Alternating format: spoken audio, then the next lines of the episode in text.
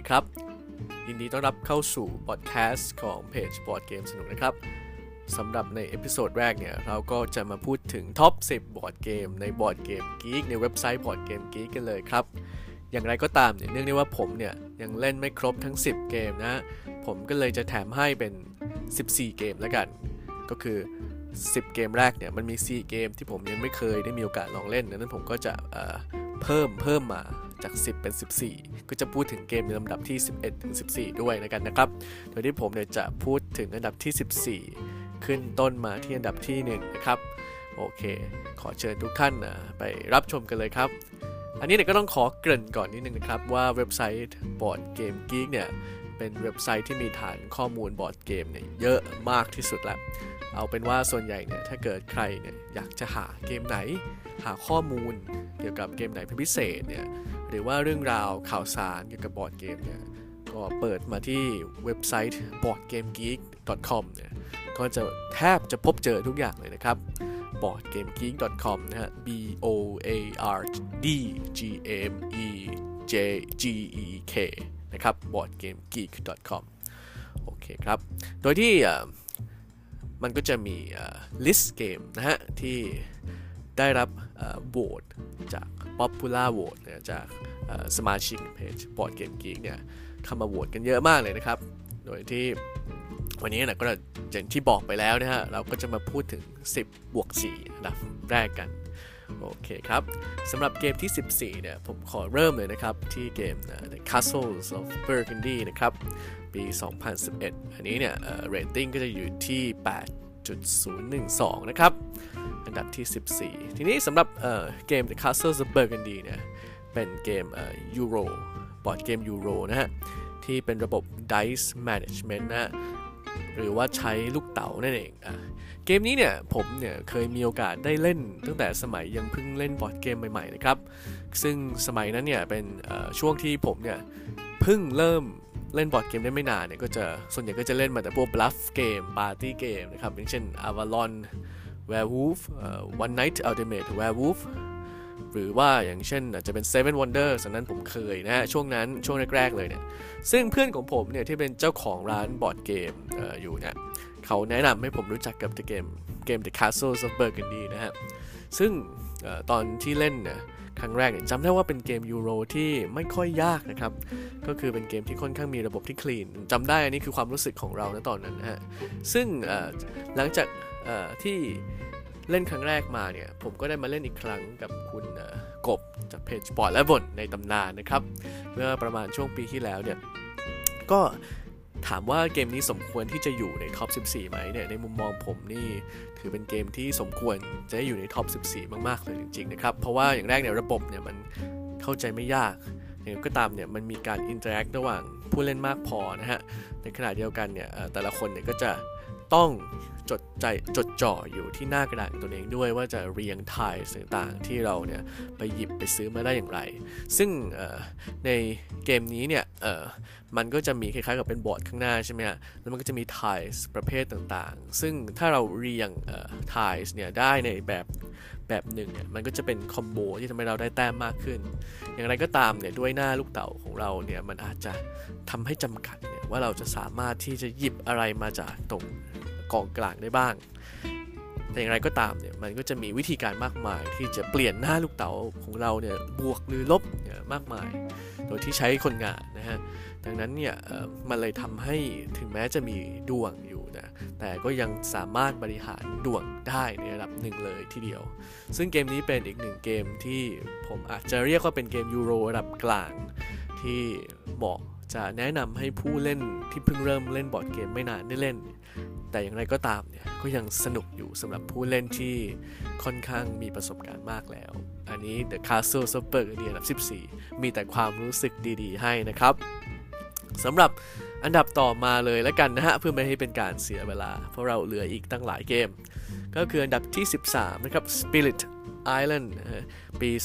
2017 rating อยู่ที่ 8.049 นะครับ ที่จริงแล้วสำหรับเกม Spirit Island นี่ ผมก็ไม่แน่ใจว่าผมจำเป็นต้องพูดอะไรเยอะหรือเปล่า เพราะเกมนี้นี่ก็ถือเป็นอีกเกมหนึ่งที่เป็นตำนานไปแล้วนะฮะทั้งทางที่เพิ่งจะออกมาไม่นาน ถามว่า Spirit Island เนี่ยมันมีอะไรดีนะครับอย่างแรกต้องขออธิบายทีมเกมก่อนว่ามันมีทีมที่ค่อนข้างสร้างสรรค์มาก ๆ เลย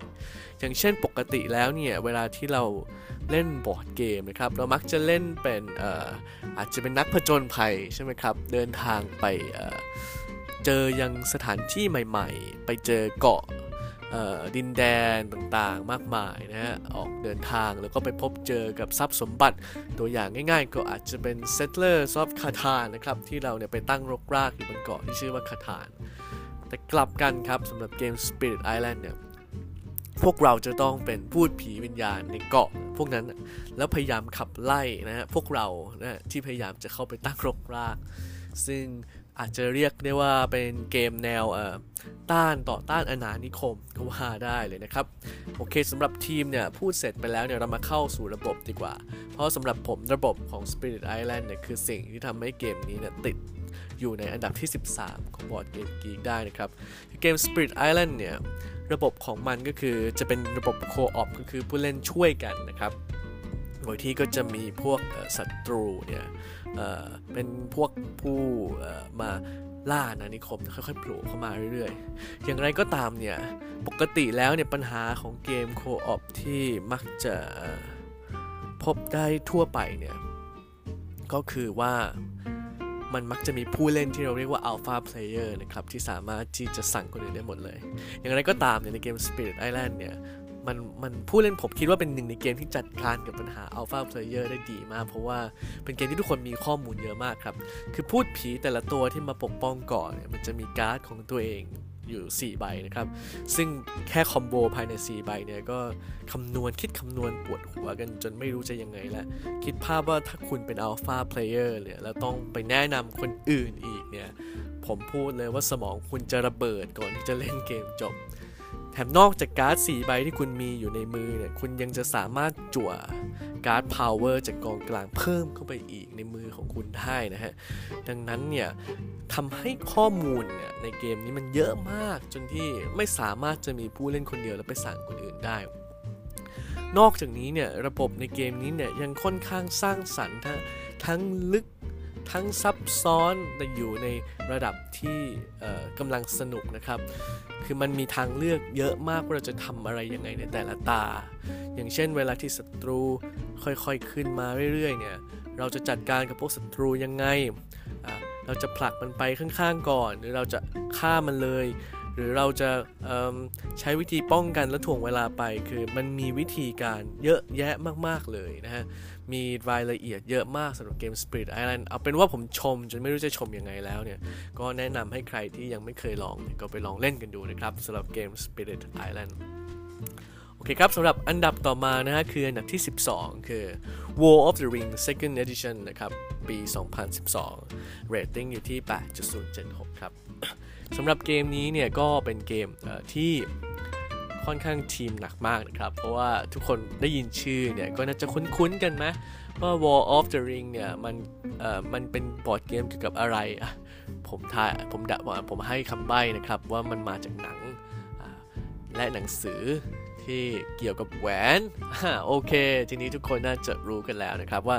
War of the Ring เนี่ย มาจาก ภาพยนตร์และหนังสือนะครับ Lord of the Rings by J.R. Tolkien นั่นเองครับ ถามว่านี่เป็นเกมแรกหรือเกมเดียวหรือเปล่าที่เกี่ยวข้องกับ Lord of the Rings เนี่ยคำตอบก็คือคงจะไม่ใช่นะครับแต่ถามว่าเป็นบอร์ดเกมที่เกี่ยวกับ Lord of the Rings ที่ดีที่สุดหรือไม่เนี่ย ถ้าถามผมผมจะตอบว่าใช่ครับ เพราะว่าเกมนี้เนี่ยมีรายละเอียดครบมาก มันเป็นวอลเกมนะครับ War of the Rings เนี่ยมันเป็นวอลเกมของสองคนที่ฝ่ายหนึ่งเนี่ยก็จะเล่นเป็นฝ่ายมอดอก็คือคนพวกชั่วนั่นแหละอะง่าย ๆ อีกฝ่ายหนึ่งเล่นเป็นพวก free people นะครับก็คือพระเอกนะฮะโดยที่ในเกมนี้เนี่ยฝ่ายพระเอกเนี่ยก็จะต้องเอาแหวนเนี่ยไปทำลายให้ได้ในขณะที่ฝ่าย มอดอเนี่ยก็พยายามที่จะถล่มดินแดนของเหล่าฝ่ายพระเอกเนี่ยให้ได้ให้เสร็จก่อนที่แหวนจะถูกหย่อนลงไป หรือไม่ต้องทำลายก็ได้ แต่ว่าทำให้ตัวฟรโดนะฮะเผื่อใครเคยดูก็คือผู้ถือแหวนนะครับเขาจะเป็นฮอบบิทที่เขาถือแหวนแล้วก็เดินทางลุกทิกลุกทิกเนี่ยไปถึง Mount of Doom เนี่ยทำให้เขาเป็นบ้าไปซะ ก็คือถูกครอบงำโดยแหวนได้เนี่ยทางฝ่าย โมโรเนี่ยก็คือผู้ร้ายก็จะชนะเหมือนกัน ซึ่งหมายความว่าเกมนี้นะครับเป็นเกมที่น่าสนใจมาก เพราะว่าถ้าเกิดเราเห็นบอร์ดเกมนี้ผ่านๆเนี่ยเราเห็นว่ามันจะมี unit ทหารตุ๊กตุ่นเต็ม map ไปหมดเลย แต่นั่นมันเป็นแค่ส่วนหนึ่งของเกมเท่านั้นครับ คนอาจจะเข้าใจผิดตอนแรกที่เห็นว่ามันต้องเป็นเกมสงครามเฉยๆ ง่ายๆ ไม่มีอะไร แต่ในความเป็นจริงแล้วในเกมนี้มันมีไอ้ element ของการที่เราต้องพาโฟรโดฝ่ายคนดีต้องพาโฟรโดไปให้ถึง จุดหมายปลายทางเนี่ยในขณะที่ฝ่ายคนชั่วต้องพยายามที่จะพังเมืองให้เร็วที่สุด ก่อนที่โฟโรจะไปถึง หรือไม่ก็ต้องพยายามหาโฟโรให้เจอเนี่ยคือโดยรวมแล้วเนี่ยรายละเอียดทำออกมาได้สมค่อนข้างสมบูรณ์แบบ แล้วก็ capture ตัวต้นฉบับตัว source original source เนี่ยได้ดีมาก ๆ จริง ๆ เลยครับ ซึ่งในมุมมองผมผมเลยยกให้มันเป็นบอร์ดเกม เกี่ยวกับ Lord of the Rings ที่ดีที่สุดเลย ตัวผมนะฮะ มีเก็บครบทุก expansion นะฮะ แถมยังมีอย่าซื้อเป็นคล้ายๆกับ miniatures มาอัปเกรด เป็นตัว Mount of Doom แบบ Eye of Sauron แบบ Isengard เนี่ยตั้งขึ้นมาแล้วก็ paint สีสวยเรียบร้อยเลย ถ้ายังไงเนี่ยผมเคยโพสต์ลงในเพจแล้วเหมือนกัน อาจจะลองไป search ดูได้นะครับรับรองว่าเห็นแล้วจะแบบอยากเล่นเลยทีเดียว โอเคครับ อันนี้เพื่อไม่ให้เป็นการเสียเวลานะครับสำหรับบอร์ดเกมอันดับที่ 11 นะครับ คือเกม Scythe นะฮะสำหรับ Scythe เนี่ยปี 2016 นะฮะเรตติ้ง8.095 Scythe เป็นเกมที่อย่างแรกเนี่ยต้องถือว่าทีมน่าสนใจมากนะฮะ ก็คืออันนี้มันสมมุติว่าหลังสงครามโลกนะฮะ หลังสงครามผมจำไม่ได้นะว่าสงครามโลกครั้งที่1และครั้งที่ 2 ต้องขออภัยนะครับเนี่ยอยู่เนี่ยคนกับเครื่องจักรนะฮะมาทำงานร่วมกันนะครับ แล้วก็กลายเป็นแนวแบบไซเบอร์พังอะไรเงี้ยนะมันก็จะแบบมีหุ่นทีหุ่น แล้วก็แบบแย่งข้าวแย่งปลากัน ซึ่งมันจะให้เกมมันจะให้ feeling เป็น cold war หน่อยๆ ก็คือแบบทุกคนมีทหารแต่ก็ไม่อยากจะตีกันเท่าไหร่ อยากที่จะแบบเก็บเกี่ยวทรัพยากร เพราะว่าตัวเนื้อมันนะเป็นเกมยูโรนะครับ ก็คือทำแต้มจากการผลิตทรัพยากรมาอัปเกรด พัฒนา control พื้นที่เป็นต้นนะครับสำหรับไซส์เนี่ยถือเป็นเกมที่อย่างแรกเนี่ยเป็นเกมที่ผมรู้สึกว่ามันมันมันโอเคมันแบบมันสร้างสรรค์นะในวันแรกที่ได้เล่นเนี่ยผมจำได้ว่ามีแต่ความรู้สึกดีๆ ให้จริง ๆ กับเกมนี้ อย่างไรก็ตามเนี่ยตัวผมเองเนี่ยค่อนข้างที่จะไม่ไม่ค่อยจะว่าอย่างไรเดีย ไม่ค่อยถูกจริตของบอร์ดเกมของค่าย Stonemaier เท่าไหร่นะ คือผมผมเห็นว่า คืออย่างดีไซเนอร์ของค่ายนี้นะครับ ชื่อว่าคุณ Jamey Stegmaier เนี่ยเป็น เป็นคนที่ดีมาก ถามว่าดีมากอย่างไรก็คือดูแลลูกค้าดีมาก customer service เอ่อแบบคุยกับลูกค้าคุยกับแฟนๆ ตลอด อันนี้ผมชื่นชมเขามาก มีอัปเดตคือเขาเป็นดีไซเนอร์ที่นิสัยดีมากๆเลย อย่างไรก็ตามสำหรับเกมของเขาเนี่ยมันจะไม่ค่อยถูกจริตผมเท่าไหร่นัก ผมรู้สึกว่าเกมเขามันจะเอ่อมันจะดูสร้างสารรค์น่าสนใจ แต่ถึงเวลาเนี่ยเมื่อเล่นจริงๆเนี่ยรู้สึกว่ามันยังเอ่อยังกระเรามาไม่ค่อยเรียบร้อยเท่าไหร่ ยังมีจุดที่ไม่สมดุลอยู่เยอะในมุมมองของผมนะฮะเกมของเขาที่ผมเล่นมาเนี่ยรู้สึกว่ามันจะมีประเด็นคล้าย ๆ กันก็คือมันไม่ค่อยสมดุลอย่างเช่นในไซส์เนี่ยสำหรับผมเนี่ยผมรู้สึกว่าแต่ละเผ่าเนี่ยความสามารถมันไม่ค่อย balance เท่าไหร่นักนะ แล้วก็เกมวิธีการตัดจบของเกมเนี่ยมันออกจะค่อนข้างห้วนไปนิดหนึ่งครับ คือเกมนี้เนี่ยอธิบายง่าย ๆ เลยก็คือเกมมันจะจบก็ต่อเมื่อ achievement นะครับ มันจะมี achievement ในเกมนี้อยู่ว่าคุณทำถึงอย่างนี้ปุ๊บ คุณจะได้ achievement ก็คือได้ดาวไปหนึ่งดวงไปวางอะไรเงี้ย ถ้าเกิดมีใครทำครบ 7 achievement เมื่อไหร่เนี่ยก็คือเกมมันมันจบเลย ซึ่งสำหรับผมเนี่ยมัน ตอนแรกผมก็ไม่ได้มีอคติหรือมีปัญหาอะไรกับระบบนี้นะครับ แต่พอลองเล่นไปเองจริงแล้วอะรู้สึกว่ามันห้วนไปสักนิดหนึ่งก็เลยทำให้ผมอาจจะไม่ได้ชอบไซส์มากเท่าไหร่นัก แต่อย่างไรก็ตามเข้าใจนะว่าทำไมมันถึงอยู่อันดับที่ 11 ซึ่งมันก็จะมีกลุ่มแฟนที่ love เกมไซส์มาก ๆ เลยจริง ๆ ครับ อันนี้มันก็จะไม่ไปคอมเมนต์อะไรไม่ดีอะโอเคครับ ต่อมานะฮะ อันดับที่ 10 เนี่ย คือ Grace Western Trail เนี่ย 2016 นะครับ rating 8.103 อันนี้ผมอาจจะขออนุญาตข้ามไป เพราะว่ายังไม่ได้มีโอกาสเล่นเลย แต่เอาเป็นว่าเป็นเกมยูโรที่ที่ได้รับการกล่าวขานว่าดีมากๆ แล้วก็ได้รางวัลไปนะครับ ดังนั้นผมขออนุญาตข้ามไปก่อนนะฮะ ต่อมาอันดับที่ 9 อันนี้เขินเลยแต่อาจจะต้องข้ามอีกแล้ว จริงๆ ก็คือเกม Gaia Project นะครับ ปี 2017 เกม Gaia Project เนี้ยเท่าที่ผมทราบมาก็คือเป็นรีทีม แล้วก็รีเมคของเกม Terra Mystica นะครับหนึ่งในบอร์ดเกมยูโรในตำนานอีกเกมหนึ่ง โดยที่ใน Gaia Project เนี่ย เราเนี่ยก็จะไปคล้ายๆกับว่าไปตั้งรกรากนะครับ ในต่างดาว ซึ่งก็จะใช้ระบบที่คล้ายๆ Terra Mystica แต่ว่ามีการปรับเปลี่ยนสมดุลใหม่ มีระบบ track ใหม่ที่มีความ จะว่ามีรายละเอียดมากขึ้น แล้วก็มีฟังก์ชันที่น่าสนใจมากขึ้น แต่ว่าผมยังไม่ได้มีโอกาสเล่นนั้นก็ต้องขอข้ามไปนะครับ ขออภัยด้วย โอเคครับ ต่อมาเป็นอันดับที่ 8 นะครับ ก็คือ Twilight Struggle ปี 2005 นะฮะ อันนี้ rating อยู่ที่ 8.152 สำหรับบอร์ดเกม Twilight Struggle เนี่ย จะเป็นบอร์ดเกม 2 คนนะฮะ ที่เคยติดอันดับ 1 มาก่อน ในเกม Twilight Struggle เนี้ยนะฮะ จะเป็นเกมเกี่ยวกับช่วงสงครามเย็น ก็คือสงครามระหว่าง อเมริกากับรัสเซียนะฮะที่แต่ละประเทศเนี่ยสั่งสมอาวุธขีละอะไรนะปรมาณูนะระเบิดปรมาณูนิวเคลียร์เนี่ยขีปนาวุธกันนะแต่ไม่ยอมรบกันโดยตรงในในเกม Twilight Struggle เนี่ยเป็นหนึ่งในเกมที่ผมชอบมาก ๆ และเป็นการเปิดโลกผมเข้าสู่โลกของ War Game เลยทีเดียวโดยที่ใน Twilight Struggle นะฮะฝ่ายหนึ่งจะเล่นเป็นอเมริกาในขณะที่ฝ่ายหนึ่งจะเล่นเป็นรัสเซียโดยที่แต่ละฝ่ายเนี่ยก็จะมีการ์ด จั่วการ์ดจากกองกลางนะครับก็คือใช้การ์ดร่วมกัน แต่การ์ดจากกองกลางเนี่ยมันก็จะมีทั้งการ์ดของฝ่ายอเมริกา แล้วก็ฝ่ายรัสเซียนะครับโดยที่ทั้งสองฝ่ายก็จะพยายามเล่นการ์ดเหล่านี้เพื่อที่จะไปควบคุมประเทศต่างๆ ไปส่งอิทธิพลถ้าเป็นอเมริกาคือประชาธิปไตยเนาะจะเป็นรัสเซียก็คือคอมมิวนิสต์เนี่ยในประเทศต่างๆ ทั่วโลกให้หมดมีประเทศไทยด้วยนะทีนี้จุดเด่นของเกมนี้เนี่ยมันเป็นการพลิกแพลงการใช้ระบบของ card driven strategy นะครับ card driven strategy เนี่ย strategy หมายถึงยุทธศาสตร์ใช่ไหมฮะ ส่วน card driven ก็คือผลักดันโดยการ์ดก็คือเป็นเกมที่ยุทธศาสตร์ของเกมเนี้ยใช้การ์ดในการขับเคลื่อน ก็คือเราเล่นการ์ดแล้วก็ทำนู่นทำนี่ เราเล่นการ์ดแล้วก็ทำนู่นทำนี่ ซึ่งในเกมนี้มันเจ๋งตรงที่ว่าเวลาที่เราเล่นการ์ดนะครับ เราจะดูว่ามันเป็นการ์ดของฝ่ายเรา สมมติถ้าผมเป็นอเมริกาเนาะ ก็คือฝ่ายผม หรือเป็นการ์ดของฝ่ายรัสเซียถ้ามันเป็นการ์ดของฝ่ายอเมริกาเนี่ย ผมก็เล่นการ์ดไป จะทำอะไรก็ทำได้ อย่างไรก็ตามนะฮะ ถ้าผมเป็นฝ่าย